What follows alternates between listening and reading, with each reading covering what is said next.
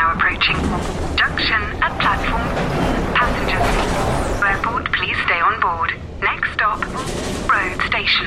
iOS helps you control which apps you share your exact location with. There's more to iPhone.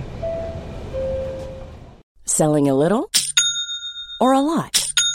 Shopify helps you do your thing however you cha-ching. Shopify is the global commerce platform that helps you sell at every stage of your business. From the launch your online shop stage to the first real life store stage, all the way to the did we just hit a million orders stage.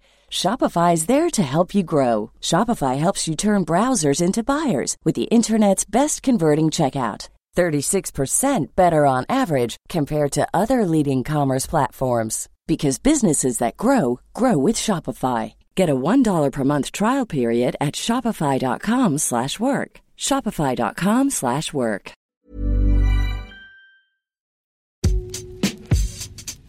Hello, this is the Game Podcast from The Times, and I'm Natalie Sawyer. And joining me today, it is Tom Roddy. Tom, hello.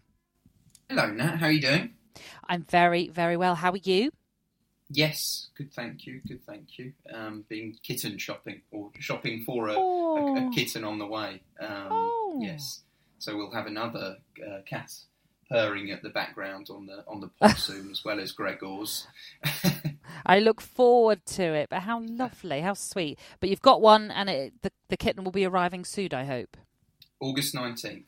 Oh, maybe maybe the next time I'm on the pod, she'll be here. Oh, I look forward to that. Well, there's lots to come on this game podcast, and we're going to start with the big managerial news over the weekend as Eddie Howe left Bournemouth. The Cherries announced on Saturday evening Howe had departed by mutual consent, marking the end of a 25 year association with the club as a player and then manager across two spells. Howe, who had a year remaining on his contract at Bournemouth, said his decision to leave was in the club's best interests, and the 42 year old told fans in an open letter that it was time for the club to go in a new direction.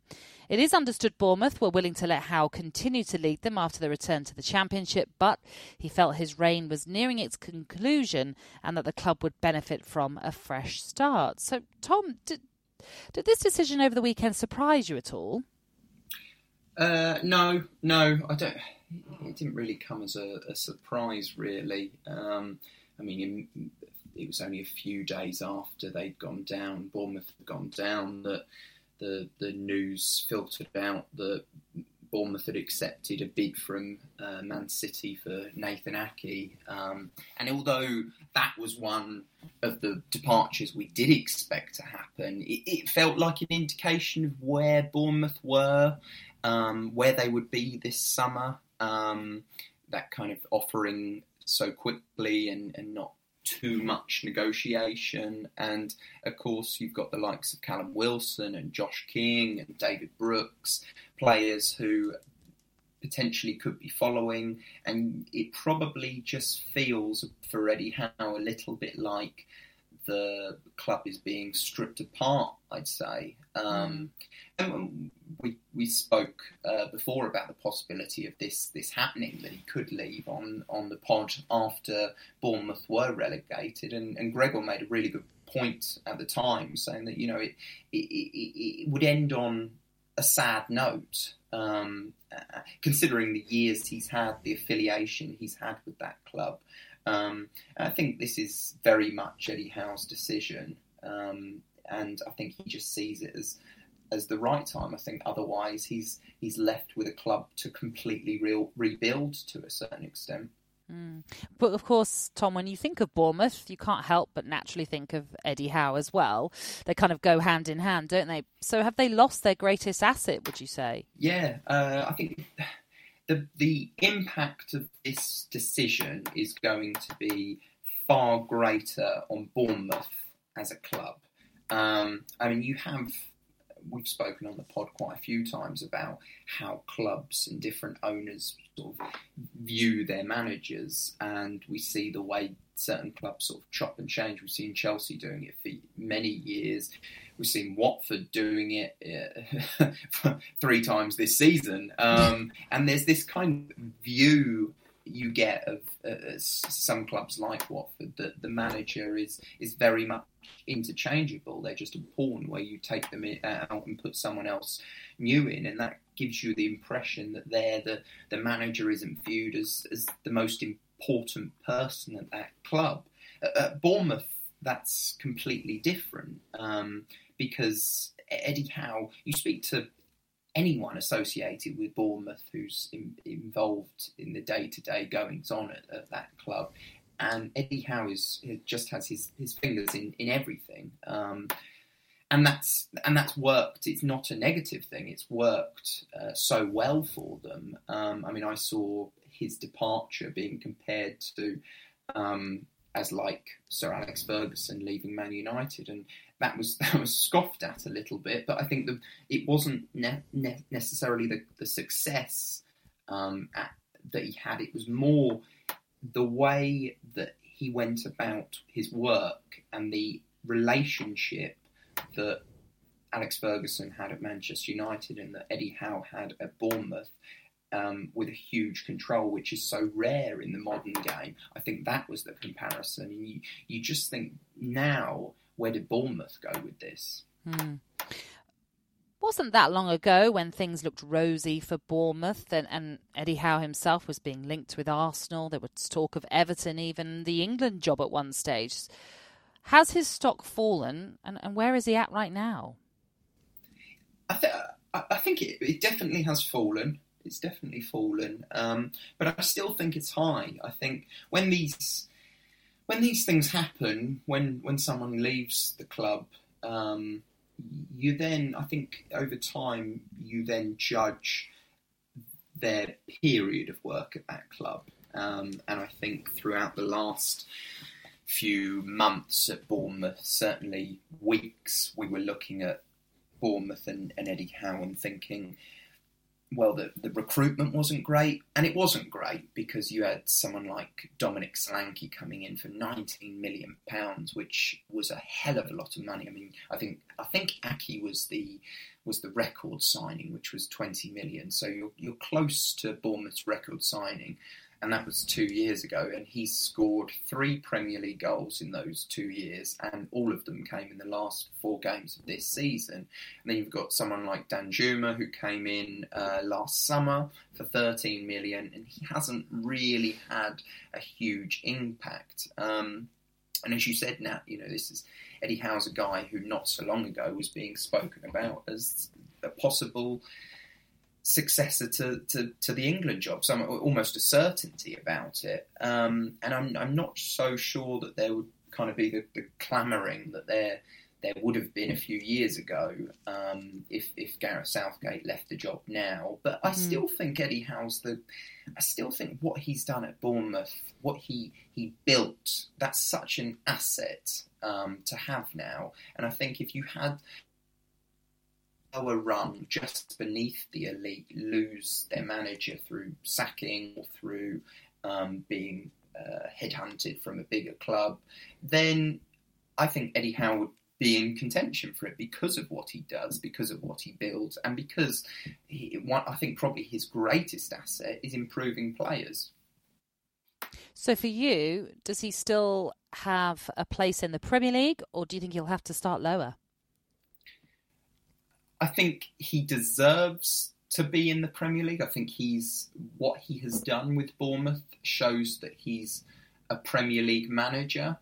I just think the difficulty is there are a lot of very good managers out there. I mean, you look at Chris Hughton, who is an extremely good manager, and he hasn't been able to get into work this year, this season. Yeah. Um, you know, so and what do you do as a as an out of work manager? You you you either you either wait uh, for a vacancy to come up, and that usually comes in sort of sacking season, which tends in the Premier League it tends to be that early winter period, doesn't it? Sort of November, December, where clubs get a little bit itchy and a little bit panicky about being far below the, the expectations, and but then you've got to be you know that sort of cliche of being parachuted into a club, and you you've got to build very quickly, and you've almost got to have that bounce. And I I think for Eddie Howe, it would. It, I don't know whether that would work or not, and, and I suppose that's actually the big issue. You, I don't know whether it would work, and I don't think many people would know whether it would work because he's not been that type of manager. He's been someone who's come in and built and built and built, and that's why I think the championship could be a temptation if if you had a big, ambitious club who said, "We've seen what you've done at Bournemouth." Um, and we want you to do it for us as well. Um, we've got the money, we've got the ambition. Um, then I think that could be really tempting to him. But I suppose the big issue for Eddie Howe now is that this next move is a really, really important one because if he goes, if he waits for that sort of sacking season and gets um, gets a job and it doesn't go well, he doesn't get that bounce, and he ends up getting sacked a few months later, then that really, just talking about where his stock is and the kind of credit in the bank that he's got over the last five years at Bournemouth. Well, I think that decreases significantly if, if the next job doesn't go well and quickly. Um, whereas a championship club, I think it would be a little more forgiving, maybe. Um, so I think I think he certainly deserves to be a Premier League manager, um, but his next moves is a big one. The train is now approaching. Junction at platform. Passengers, airport, please stay on board. Next stop, road station. iOS helps you control which apps you share your exact location with. There's more to iPhone.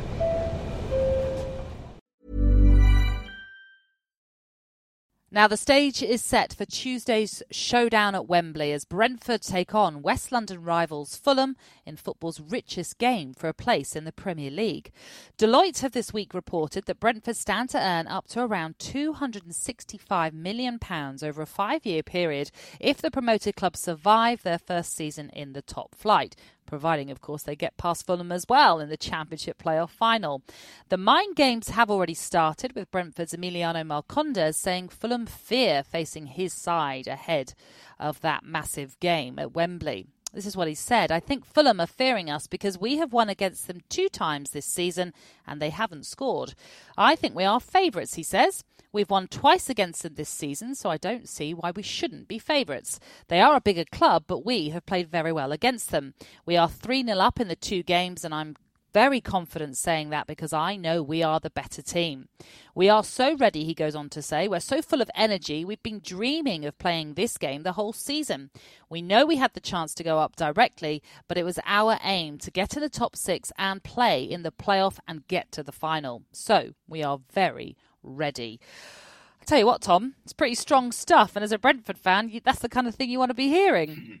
Um, it's a bit like the manager, Thomas Frank, who has always been quite bullish in, in recent games, that's for sure. But when you hear what you have to hear from Emiliano Marcondes, they're talking up Brentford's being favourites. Do you think they're favourites?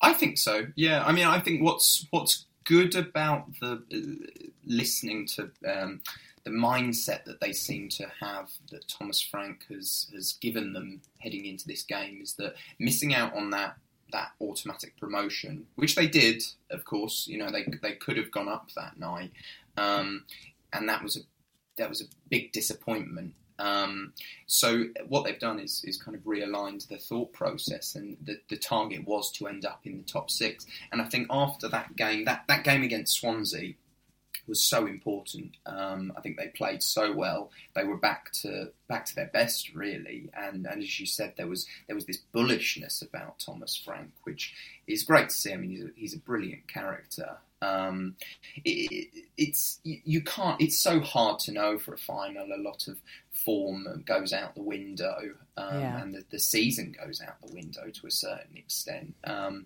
but I think the good thing for Fulham is that it sounds like Alexander Mitrovic is going to be fit. Scott Parker's been talking today, and he said he is fit. And I mean, he is the kind of guy who who can win a game on his own. He, will take those opportunities.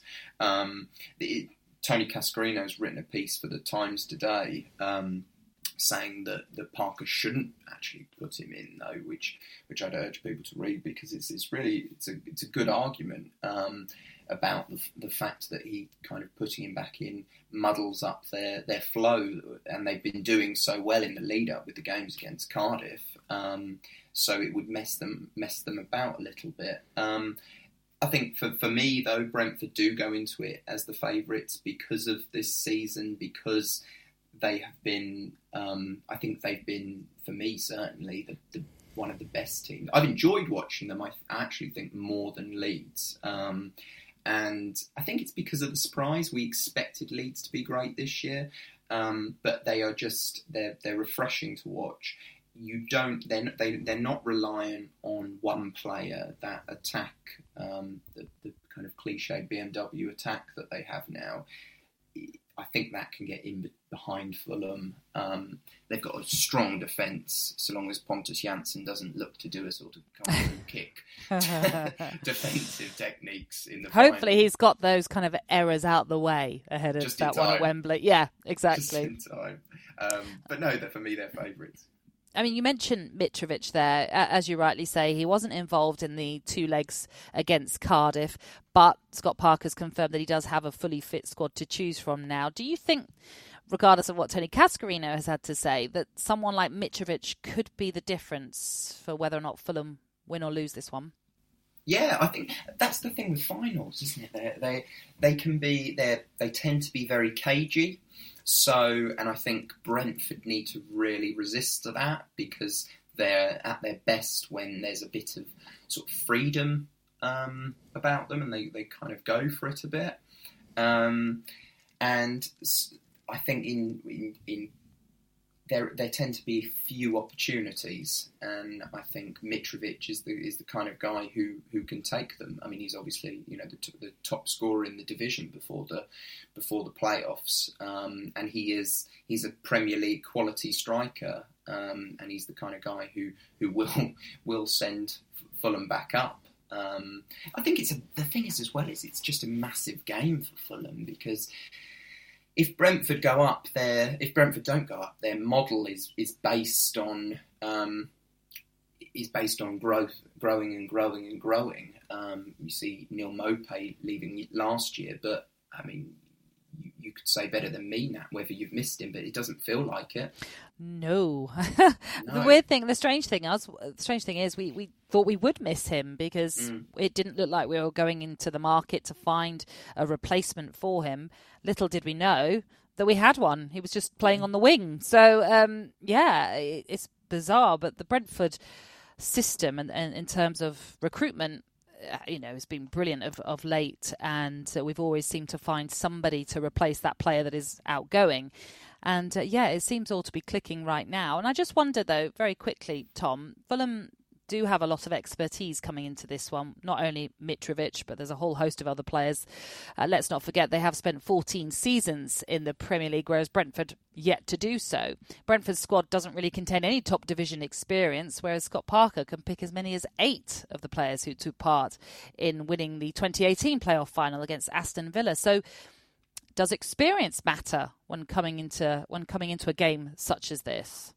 It does. It does. It definitely does. I mean, you look at in in the league, um, and you could possibly even kind of compare that going into the final day. It's a very different scenario, but you could compare that a little bit. I mean, West Brom's team was was was full of ex Premier League players. You've got Charlie Austin up front, you've got Jake Livermore in midfield, and perhaps it was that experience that it was it was very much a kind of falling stumble over the line, but perhaps that was what got them over the line in the end.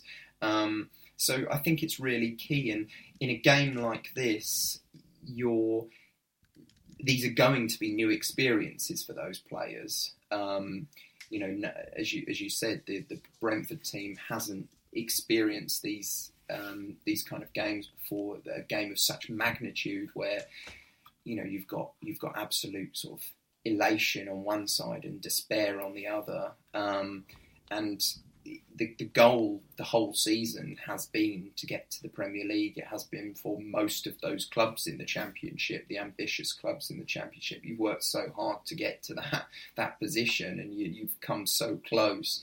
Um, I think those who have done it before will will know how to get there. Um, so I think it, it, it, will be key for them, and I think those players who have done it before um, will be able to pass on that message, and it, it, won't be so overawing. I actually wonder whether the the whole kind of ghost game, the empty Wembley Stadium, will be a huge benefit. Uh, benefit, uh, benefit.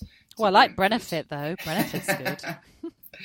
um, yes, I think it will be a, a benefit. It could be a benefit to Brentford because it's not.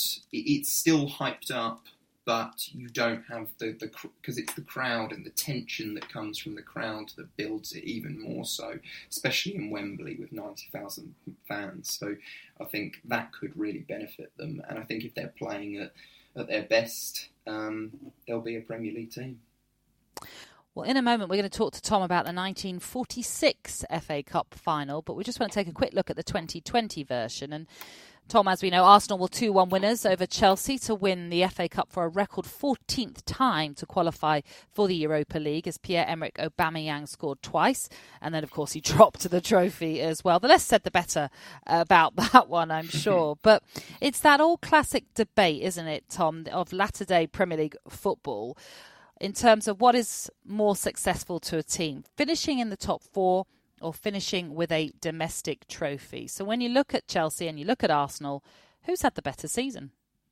Yeah, it's a really good point actually, um, in terms of sort of comparing comparing the two. Um, you know, having having silverware to show for it, but I suppose the the problem is in the modern game, if Chelsea and Arsenal were competing to get a player now this summer, um, and the finances were the same, a player is going to be far more attracted to a club that can offer, and it's Chelsea in this occasion, uh, the Champions League. That's what the players want now. Um, you know, we're, we're going to talk about Reg Harrison's story at Derby, and for the for the FA Cup for so many years, that was sort of the holy grail, and that was what everyone wanted to win. But now it's the, the Champions League is the new FA Cup, um, and I think, given what Frank Lampard has had to contend with at Chelsea, with the transfer ban, with the loss of Eden Hazard,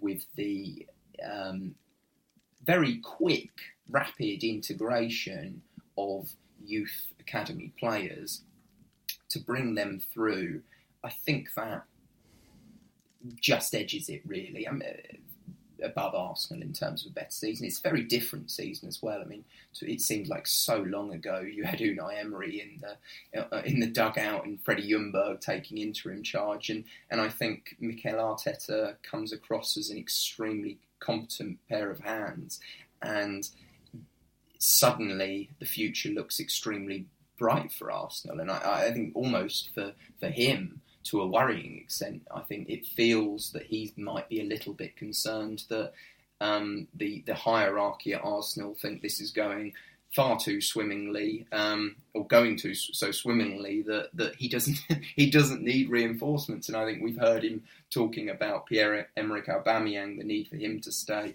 the need to strengthen this summer so that they can be a club that is going to be competing for the Champions League next year. Well, speaking of FA Cup finals, you've got to make sure that you read Tom's brilliant piece on the Times Online entitled His Boots Were in a Brown Paper Bag, but His Wife Sat Near Royalty at Wembley. Meet Reg Harrison, the oldest living FA Cup winner. He played outside right in the 1946 final with his Derby team beating Charlton 4 1. The Harrison family talked to Tom Roddy about their remarkable father. And I, have read this, Tom, and it's a lovely, heartwarming piece. Um, for those that might not know the story of Reg Harrison, and I'm sure Derby fans right now are screaming at us, saying, "How how do you not know Reg Harrison?" Tell us all about this 97 year old FA Cup winner. He's, quite a character, and he's had um, he's had quite a life as well. Um, I mean, the the idea was for the day of the FA Cup final was to to try and get a story which was a little bit a little bit different, something that might stand out on the day. Um, and so, going to something like this, trying to find the oldest living FA Cup winner, it also I, I love these stories because they they transcend kind of football and sport in a way because you're you're in a different era. Um, I mean, Reg was born in 1923, so you know mo- most of us wouldn't have wouldn't wouldn't have an idea of what life was like in the in the 30s or the 40s or anything like that. So you're almost it's almost like you're you're sat next to your, your grandparents listening to a period a time you just don't recognise. And um, I mean, Greg was um, Greg Greg he's um, Gregor's on my mind now, isn't he? Um, um, Reg Reg left school at, at, 14 and he became a painter and decorator and he, he used to walk down to this uh, store in, in Derby Centre um, and pick up the tools and equipment and everything that he needed. And it'd all be loaded onto this cart and he would actually pull it to the to the job which could be two or three miles away which as his his daughter and uh, Pat and son-in-law Bill said it sounds really quite rather Victorian um, but the, the shame is that I mean, Reg, Reg hasn't been quite so well recently. In fact, he had pneumonia during lockdown. incredibly, he's kind of came out of hospital from that. But he, he's also got undiagnosed dementia. So, um, at his home in Derby, this bungalow that he moved into in 1966, he's got this memory wall. And I spent time talking to Pat and to, to Bill. They're, they're a lovely family, and it's a, it's a lovely life that he's he's lived. Um, about that kind of memory wall and about the all the little stories that come with it. And um, it, it's also, as well as football, it's kind of this this um, story of, of love and loss because Reg had a, a, son, Michael, who died of leukemia at age seven, mm. and he still has his school cap, he still has his cricket bat, the bow and arrow, and, and an image of, of Michael as a schoolboy in his school uniform is on, on this memory wall. And then there's also Reg's wife, Wyn, who he was absolutely devoted to. Um, during Reg served in the in the Second World War, he was up he was up in Newark um, for, for, for training, and Wyn would cycle on a tandem bike with Reg's sister, who's also called Wyn, um, and they would they would cycle up, make the forty mile journey there and the forty mile journey back, just to see him for a few hours. And they they met when Reg was eighteen, and she died. Wyn died a couple of years ago, and and Pat told me about how they would sit even up until then they would sit in this living room um, just holding hands each night and it was just this l- story of absolute devotion to each other but on the football side of things it's just it's it's a window into sort of this total contrast to the modern game. As, as you said, the, the title of the piece about his boots being in a brown paper bag.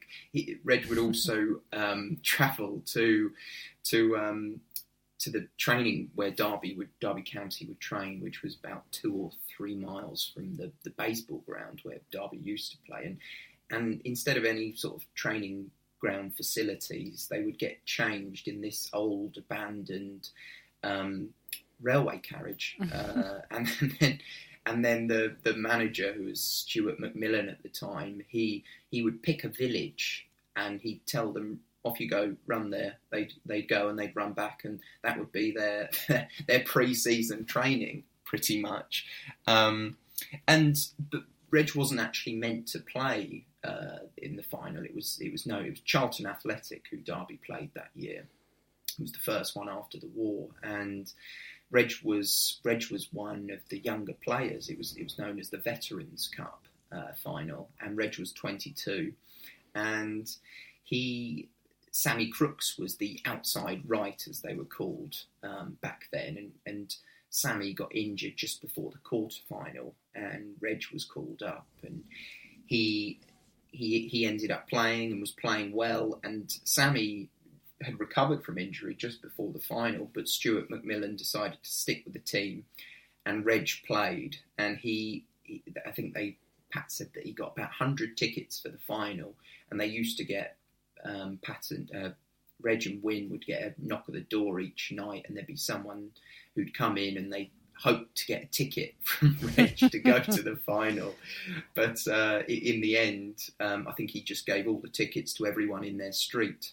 Oh, and was that 100 tickets each they got? Yeah, to each of the players, they had Wow. 100 tickets. Yeah. That's um, some number. I know, different, to, different to the modern, and this, you know, this is this is it. Um, they, it's totally different, and and of course, again, the, the story that's teased in the in the headline is that on the day of the the final, um, the the they had these hundred tickets, but the wives had been given a, a section to sit in as well. Um, and it was out in the open air. So the senior players in the in the team went to the management and said, "We're not going to play in this final if our wives aren't given a better seat." So they ended up being sat next to the royal box. I love it. It's it's it's such a lovely uh, piece that sort of just shows you how times have changed. But I have this wonderful picture of Reg carrying those boots in a brown paper bag. You see, Kieran Tierney must have learnt off Reg. Uh, you know, he was a fashion starter, was our Reg. Um, there's been some lovely comments that I want to read out as well from some of our Times readers about this story. Um, David Jones reflects on it by saying it's a great story, brings back memories of a much simpler world we used to live in, getting enjoyment via very simple pleasures. Holidays in Newquay after an 11 hour drive in a three wheeler. Because this is true, isn't it? Reg didn't like driving on motorways, did he? Yes, yeah, they had um, they had this three wheel green, bright green Reliant Robin, him and him and Win, and uh, and they would holiday every year. They never had a passport, either of them. They'd holiday every year in, in the UK, and most often down in Newquay. The, the Cornish coastline was their favourite place to go, and they they would they would pick up they would pack up the car this little reliant three wheel Reliant Robin on a on the morning. Win would have this. Um, a picnic basket with a flask of tea and, and sandwiches all made, and they'd make the journey down to and it'd take 11 hours because Reg was driving at 35 miles an hour in his three wheel Reliant Robin. It's uh, you can just picture it, can't you? Although the annoying thing is, you think of Only Fools and Horses when you think of one of those kind of cars, but I'm sure that's what, what it was. Um, Billy's also reacted. He said, There's an elderly gentleman on my street who is pushing 100 and can talk very lucidly about being at the 1934 FA Cup quarter final as an eight year old boy, which is City versus Stoke, watching a very young Stanley Matthews in front of 84,000 people. This is living history and it is fascinating. And Chris Cosgrove also says this 97 not out and still going strong. Fond memories of Reg shouting encouragement from the sidelines on Stockbrook Rec. We knew of Reg's pedigree and we were all desperate to get a word of praise from him. I'll always remember Reg shouting discipline when our formation fell apart during training sessions. Throughout his long life, Reg's love of football never wavered. He is a credit to the game. Reg was my hero when I was a kid and he still is. And, and that's the kind of lovely reflection you get from a piece like yours, mm. Tom. You, you get those who are the true fans who will read that article and just brings back so many happy memories. Well, I think the thing as well is, uh, as Chris referred to, uh, Reg's life after um, after he retired after the war, he went back to uh, painting and decorating, and then a guy who worked for the council got in touch because he knew of Reg's sort of passion for football and his his kind of a, a, ability to to within the community. And he, he got him setting up these community centres. He had this idea of having 12 community centres in the area. And last year, Reg ended up being leading out Derby County football team. Uh, it was Frank Lampard at the time. And it was because he'd been given the freedom of the city for his Oh. services to the community, and he, he would he would uh, his his weekdays was sent uh, was spent uh, gardening uh, in this bungalow. He'd he'd they used to live him and Win used to live in the city centre, and he had uh, they had a little backyard, and it had all his painting and decorating stuff in. And Win said, "I want a I want roses, a garden with a bungalow with a garden with roses." And for her fortieth birthday, Reg bought her a um, a bungalow in Derby with a rose garden in the front.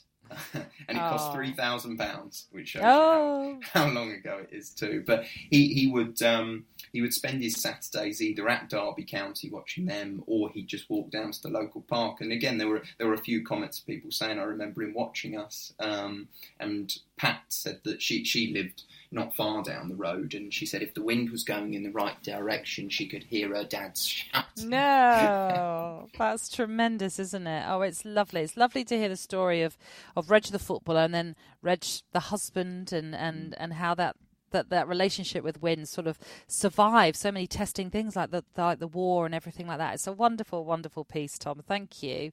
Well, remember for more articles like this, make sure you subscribe to the Times and the Sunday Times for award-winning journalism on every platform. It's just a pound a week for an eight-week trial. Search the Times subscription for more information. And that is it for now. Many thanks to Tom. We hope you've enjoyed this latest pod. And guess what? We will be back with you on Thursday.